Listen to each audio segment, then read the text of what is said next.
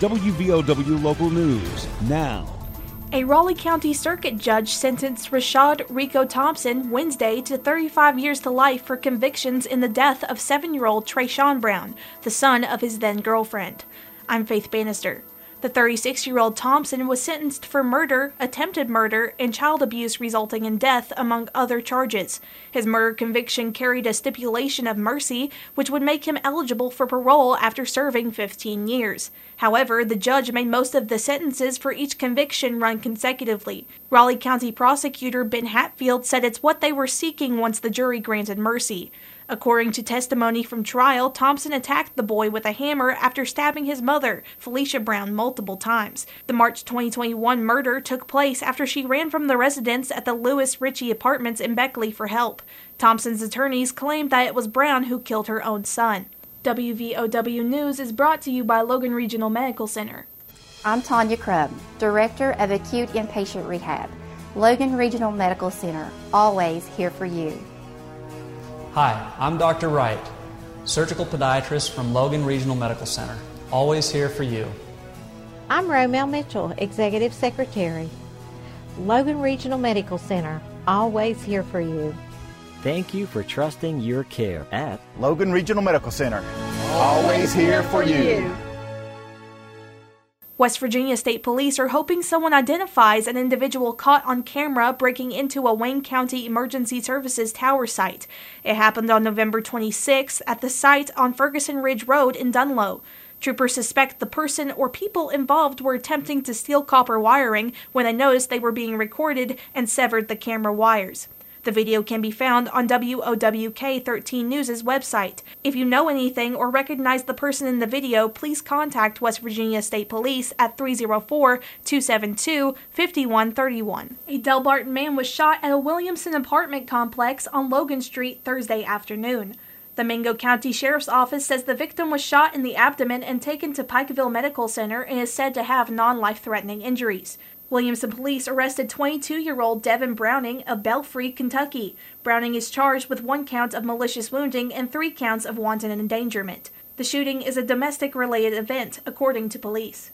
The West Virginia Division of Natural Resources announced Thursday the 2022 buck firearm season harvest was up 18% compared to last year.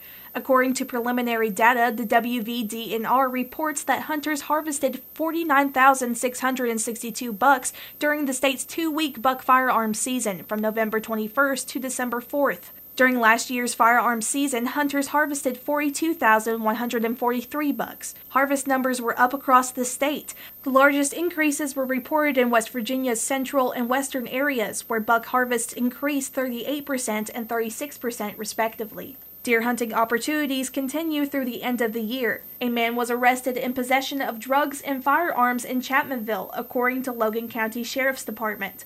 County deputies and Chapmanville police responded to a threatening complaint on the 100 block of Edward Avenue on Wednesday. The suspect, 64-year-old Gregory Atkins, gave police permission to search his residence, where they found 5 firearms, a container of a crystal-like substance, and a container with marijuana, according to the sheriff's office. Atkins is a felon and has been charged with 5 counts of being a prohibited person with a firearm and 2 counts of possession of a controlled substance. Here's WVOW's Aaron Stone with an update on the scores in high school girls basketball. And in high school girls basketball last night, Logan and Mann were both home. Logan girls defeated Pocas 50-25, while Lincoln County defeated Mann 56-21. I'm Aaron Stone. The Kanawha County Sheriff's Department released information Thursday in connection with a Wednesday night shooting death in Sissonville. According to deputies, 51-year-old Jesse Slater and his sister, 39-year-old Jennifer Atencio, both of Sissonville, were in a verbal argument in the driveway of a residence on Grandkids Way at about 11 o'clock Wednesday night.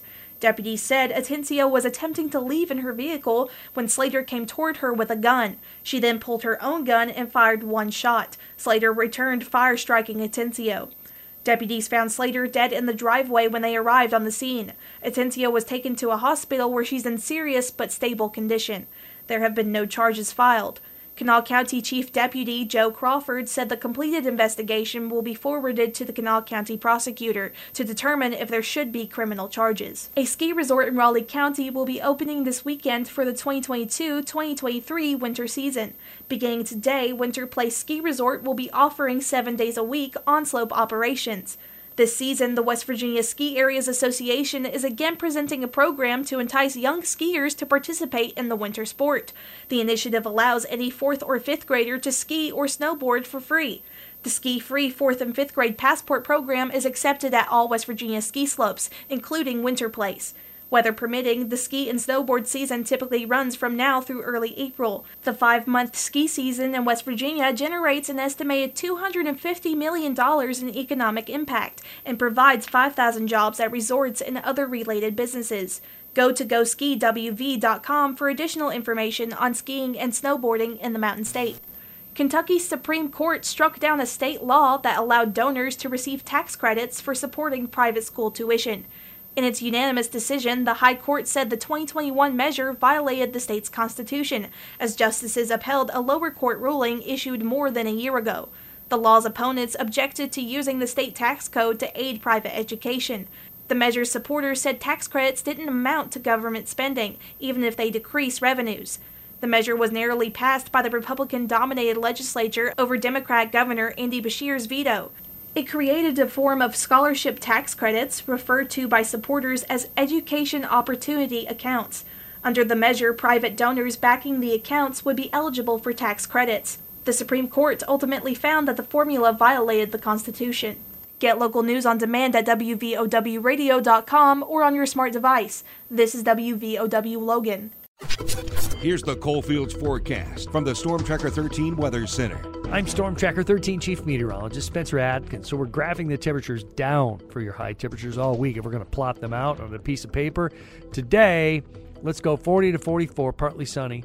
Overnight, 28-30. Saturday, partly sunny. Couldn't rule out a flurry or a quick passing snow shower overnight. Saturday night, highs 36-40. And then on Sunday, only about 34-35, partly sunny skies. I'm 13 News Chief Meteorologist Spencer Atkins. Listen throughout the day or click on tristateupdate.com for more weather information from the Storm Tracker 13 Weather Center.